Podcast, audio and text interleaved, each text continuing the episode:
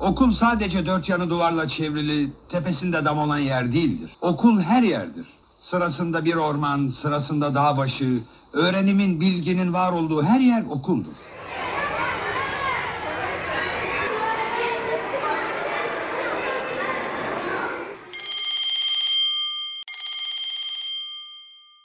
Devlet okullarında o şartların sağlandığını düşünmüyorum. Yani orada 45 kişilik, 50 kişilik sınıflar var. E, benim küçük oğlum da birinci sınıfa başladı. Sınıfı 45 kişilik.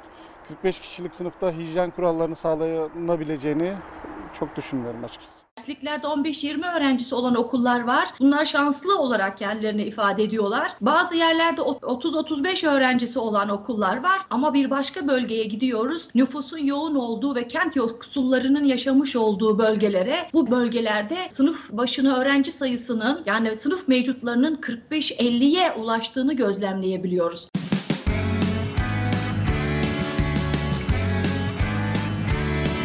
Kulağınız bizde olsun. Kısa Dalga Podcast. Kısa Dalga'dan herkese merhaba. Ben Rengin Arslan. Ne Nasıl programının 6. bölümüne hoş geldiniz. Girişte kullandığımız seslerden de anlayacağınız üzere bugün pandemi şartlarında eğitimi konuşacağız. Bunu yaparken elbette okullara ve eğitim sistemimize de birazcık dokunacağız. Peki bu konuya nereden geldik? Açıklayayım. Hafta sonu sosyal medyada iki etiket gündeme oturdu. Birincisi eğitim online, virüs offline etiketiydi. İkincisi milli eğitim yok, kurtuluş uzaktan eğitim etiketi. Şimdi bu iki etiketin altına yazanlar İstanbul'da metrobüslerden, sınıflardan, okul bahçelerinden kalabalıkları gösteren fotoğraflar ve videolar paylaştılar. Tüm bu tartışmayı tetikleyen unsurlardan biri de hakkında şimdilik çok az bilgi sahibi olduğumuz Omikron ismi verilen yeni varyant oldu. Evet hepimiz bu pandemiden gerçekten çok sıkıldık. Yeni varyantların isimlerini öğrenmekten çok sıkıldık ve e, bu ortaya çıkan e, Güney Afrika'da ortaya çıkan yeni varyantta yeni kaygılara neden oldu. Yeni önlemlerin alınıp alınmayacağı tartışılır oldu dünyada ve şu ana kadar bilim insanlarının söylediğine e, göre de e, bulaşıcılığı yüksek bir varyant olduğu konuşuluyor. Şimdi tabii ki bunun e, Türkiye'deki duruma yansıması okullarla ilgili tartışmalardan başladı. E, az önce bahsettiğim iki etikete yazanlardan bazıları yeni varyant ve kışla birlikte vaka sayısı fırlayacak. Bunun farkındasınız ama herhangi bir tedbiriniz hala yok diye ver yansın etti. Kimi tedbirlere kimsenin uymadığının farkında değil misiniz? Kimsenin çocuğunu bu şartlarda okullarda zorla tutamazsınız diye yakındı. Yine sosyal medyada yazan bir başka kişi ise şöyle söylüyordu. Okullarda ne tedbir ne etkin teması takibi ne de hızlı test var. Bu yaş grubu bu şartlar altında ciddi şekilde ihmal ediliyor. Çocukların harçlıkları ekonomiye kurban edilmiş durumda e, demiş. Şimdi bu noktada bana gelen yanıtlardan bir tanesinin de e, bu hızlı testlerle ilgili olduğunu söylemem e, söylemek istiyorum bu noktada. Çünkü gerçekten hızlı test yapmak e, okulların, e, öğretmenlerin, okulların bütün bileşenlerinin, eğitimin bütün bileşenlerinin kendisini daha iyi hissetmesi için bir yöntem olabilir. Burada elbette iş Milli Eğitim Bakanlığı'na düşüyor. Evet bunun yanında tedbirlerin arttırılması, okulların fiziki koşullarının iyileştirilmesi e, ve böylece açık kalması gerektiğini düşünenlerin sayısı da hiç az değil. Üstelik Milli Eğitim Bakanı Mahmut Özer okullardaki vakaların çok yüksek olmadığını ve okulların açık kalacağını, kalmaya devam edeceğini de söylemişken. Bugün itibariyle kapalı olan sınıf sayısı 1720. Rakamlar Sistem bunlarsa kendi yani. kendini kapatana kadar okullar açık kalacak. Evet bakanın söyledikleri böyle. Aynı röportajda e, bakan bu konuyu bir milli güvenlik meselesi olarak da adlandırdı. Bunu da not etmek istiyorum. E, bunu neden söylüyorum? Bunu neden not ediyorum? Hemen açıklayayım. Çünkü eğer bir konu milli güvenlik meselesi ise bence biraz daha fazla özeni hak ediyor.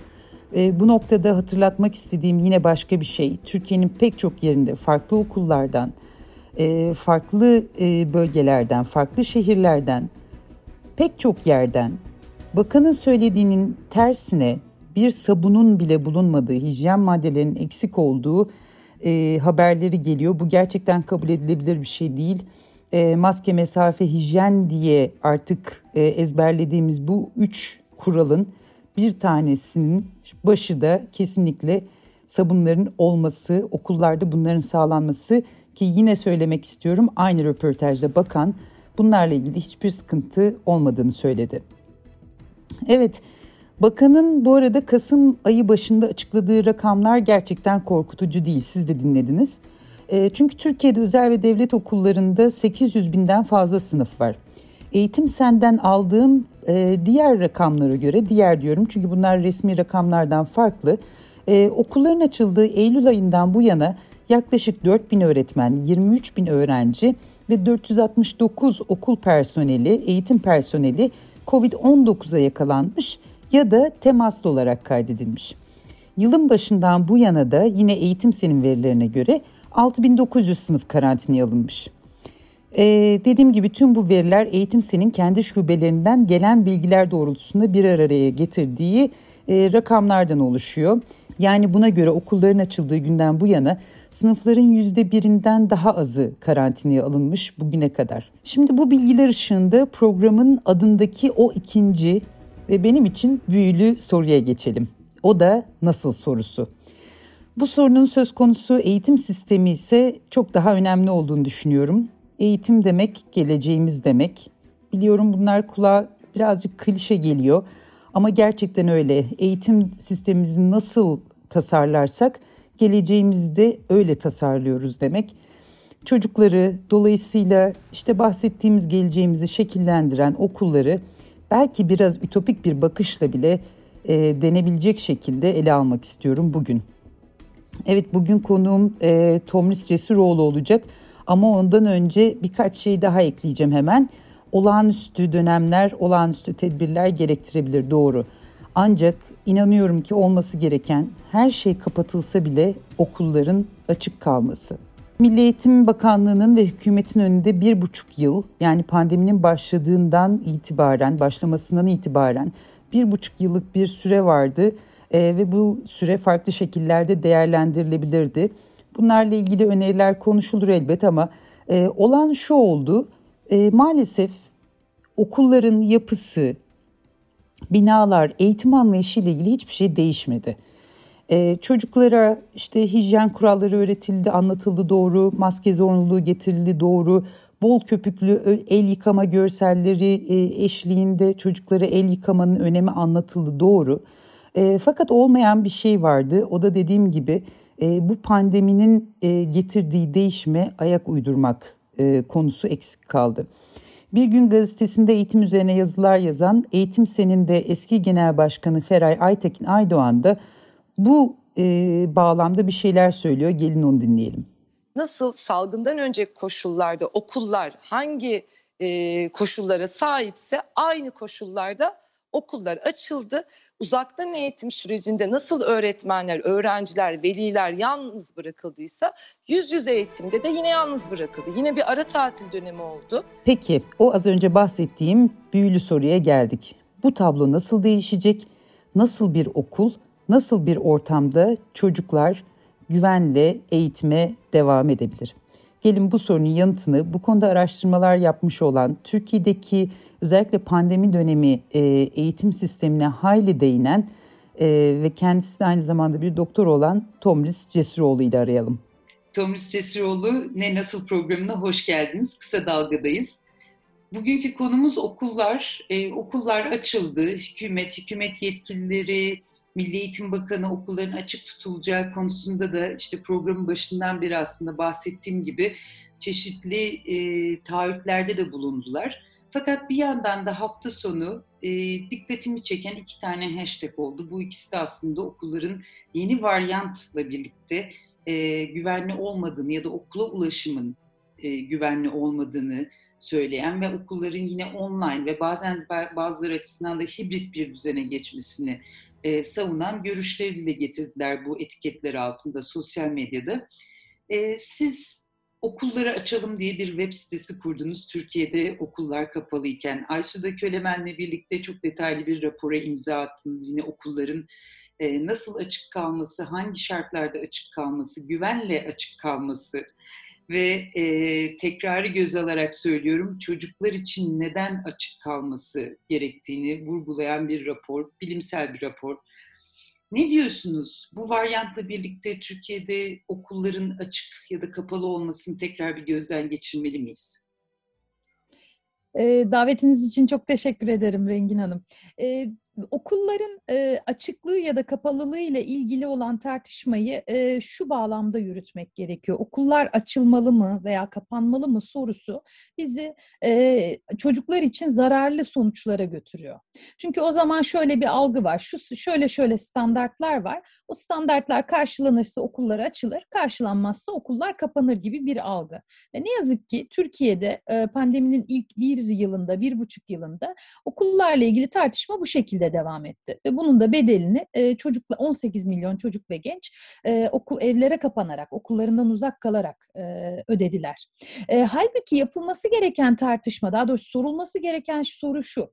Okulları açık tutmak için ne yapmamız gerekir? Okulları nasıl açık tutarız? E, bu soruyu sorduğumuzda çünkü o zaman çözümlere odaklanıyoruz. Çözümleri tartışmaya başlıyoruz. Kriterleri değil. Ve e, buradaki e, en önemli e, şeylerden biri şu. E, şartların, e, okulların şartları veyahut da işte okullarda alınması gereken önlemlerle bir yan ilgili olarak bir yandan çalışacağız. Ve bununla ilgili olarak bizim ilk yayınımızdan aslında o bahsettiğiniz rapordan daha önce Aysuda ile biz artı gerçekti. Aysuda'nı e, Aysuda'nın köşesinde yayınlamıştık. E, Ekim ayında bu konuda çok kapsamlı bir liste. Okulların neden ve nasıl açık tutulması gerektiği, alınması gereken önlemlerle ilgili olarak.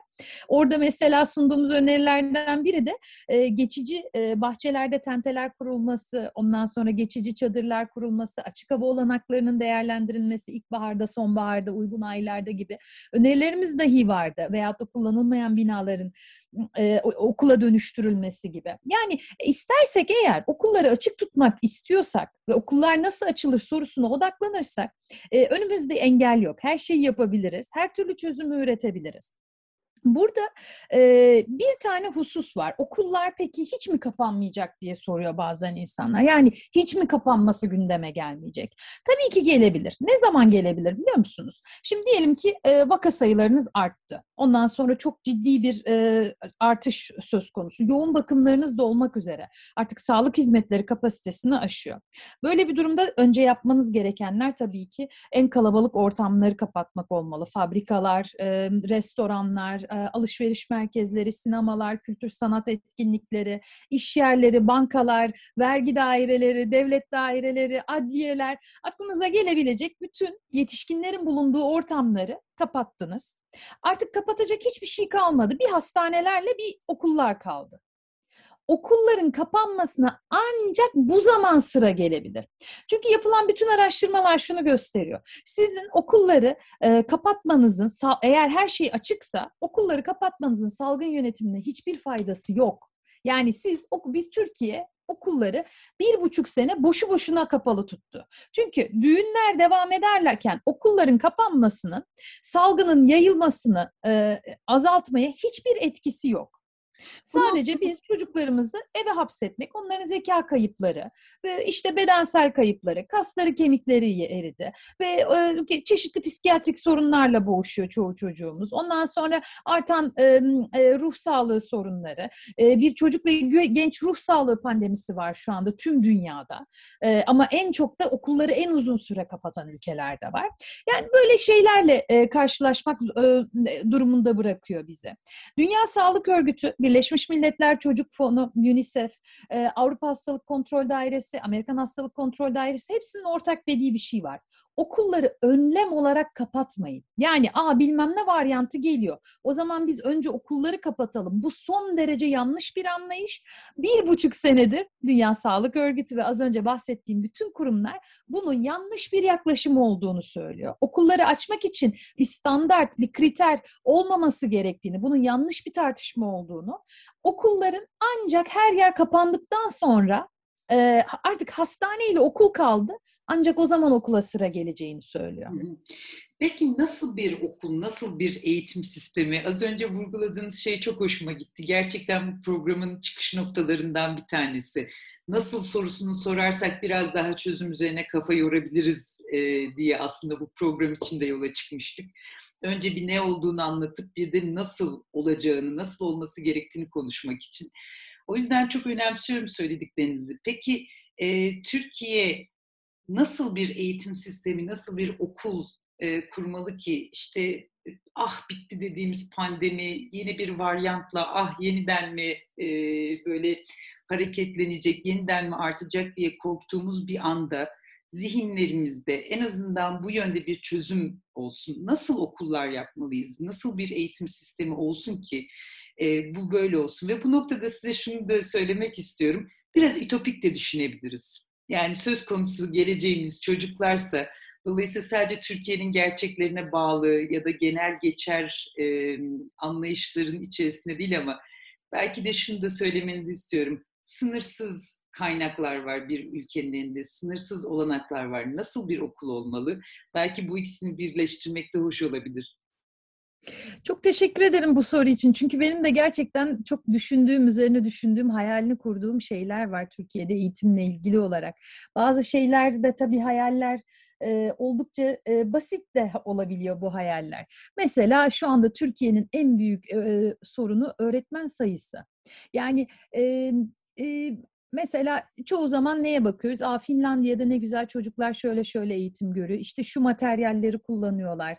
Ondan sonra benim çocuklarım işte oldukça sık e, hava günün önemli bir kısmını açık havada geçiriyorlar. Yağmur, çamur, kar fark etmez. Hollanda'da birçok ülkede bu tür uygulamalar var.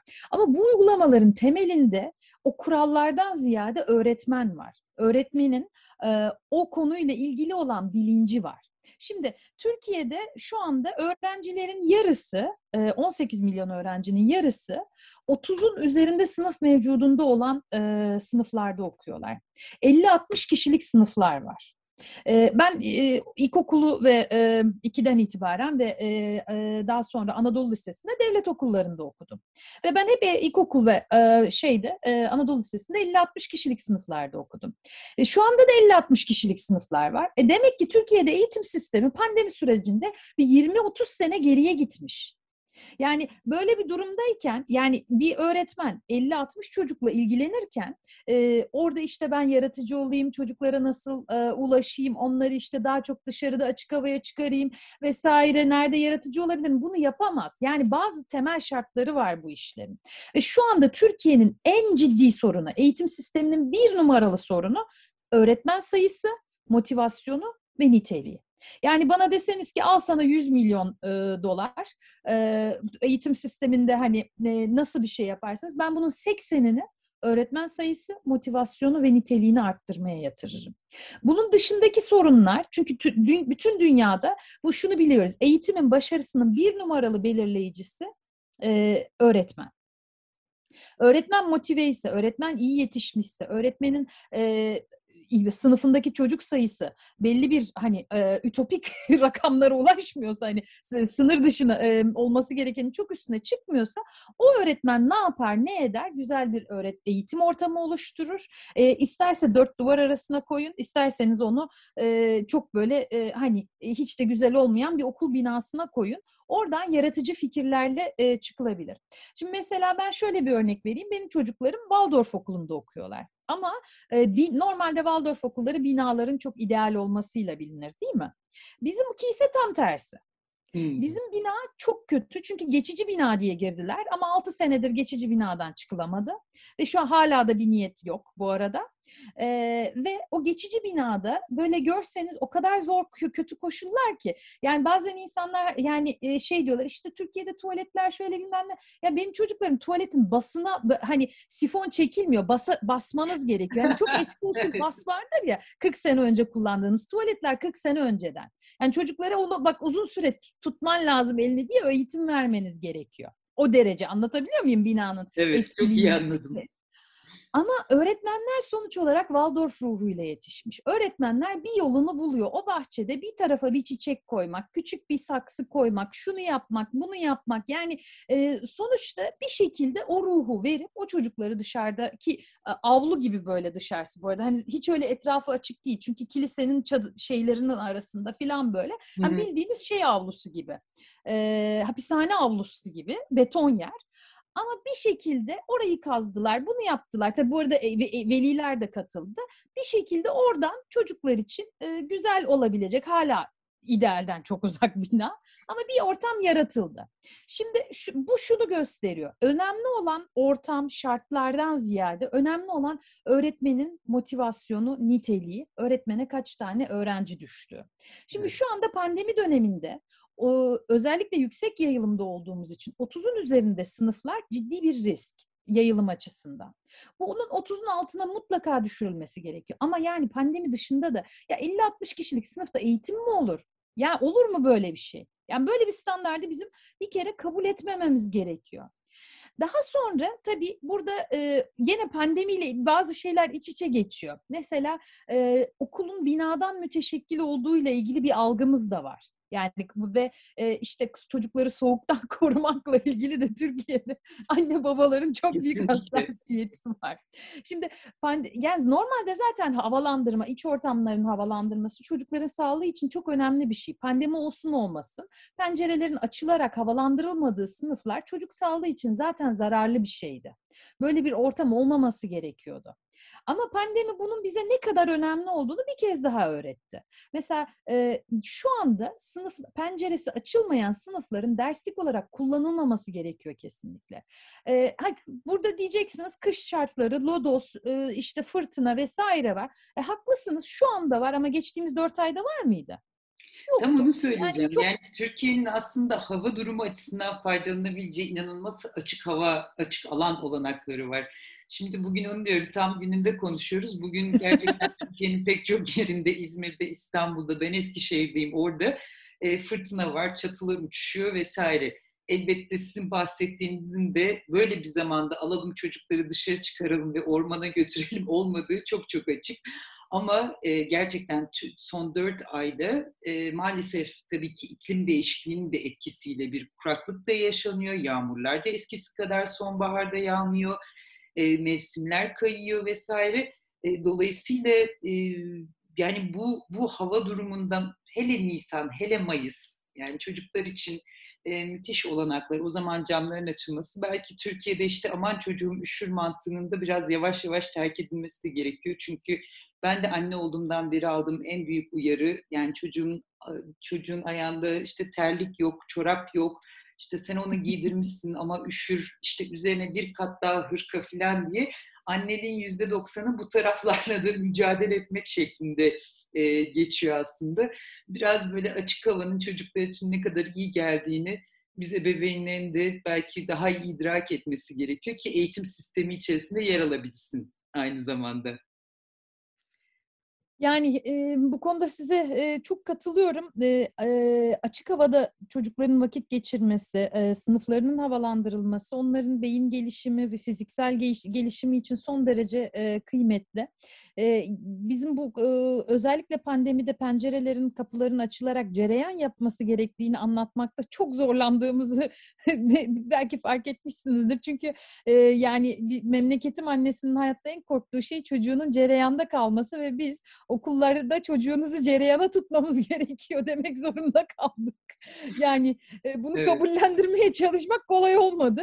Ee, ama anlatıyoruz. Hani bunun e, çocuğun sağlığı için olduğunu, iyiliği için olduğunu anlatıyoruz. Bu, bu söyleşi benim için çok tatlı. Ee, sizinle tanışmak çok güzel. Ee, ama zamanımız da kısıtlı. Çok teşekkür ederim zamanınız için. Gerçekten sizinle bu konuşmamızı öğretmen, öğretmen, öğretmen diye bitirmek istiyorum. Atanamayan öğretmenlerin sorunları hala devam ediyor. Öğretmenlerin eğitimleriyle ilgili sorunların hala devam ettiğini düşünüyorum. Sadece formasyon değil, aynı zamanda çocukların e, sadece sadece öğretmen de değil, yine o işte öğretmene düşecek öğrenci sayısından, dersliğin e, niteliğine kadar pek çok şey var ama Bunun için gerçekten e, bütün bir sistemi ele almak gerekiyor. E, bazen bunu çok sık söylediğimi düşünüyorum ama yine söyleyeceğim. Bu da başka bir programın konusu olsun. e, çok teşekkür ederim zamanınız için. Ben de güzel sorularınız için teşekkür ederim. Görüşmek üzere. Görüşmek üzere.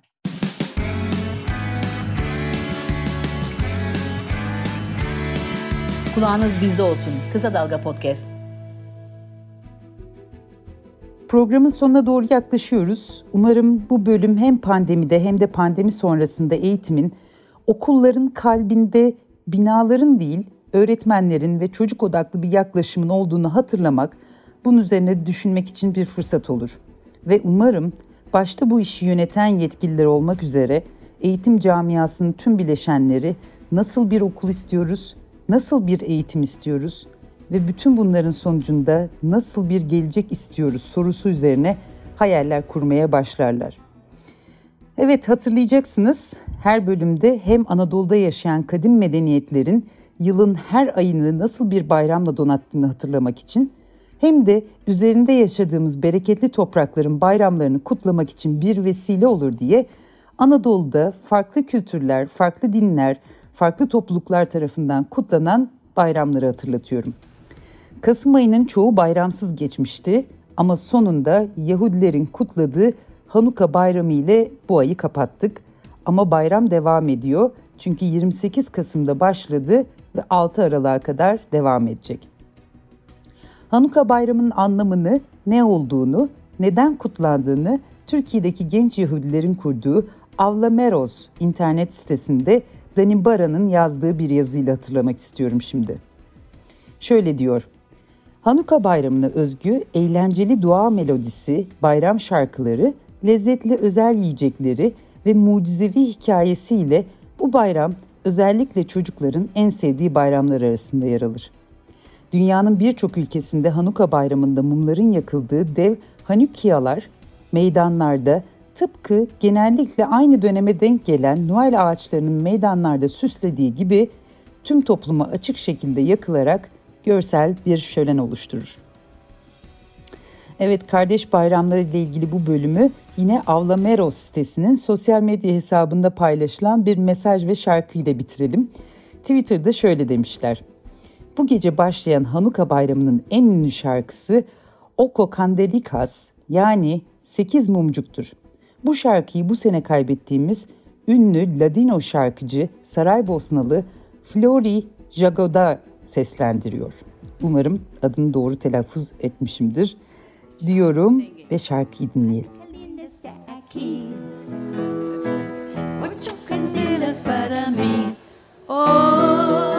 Bu vesileyle kutlayan herkesin Hanuka bayramı kutlu olsun.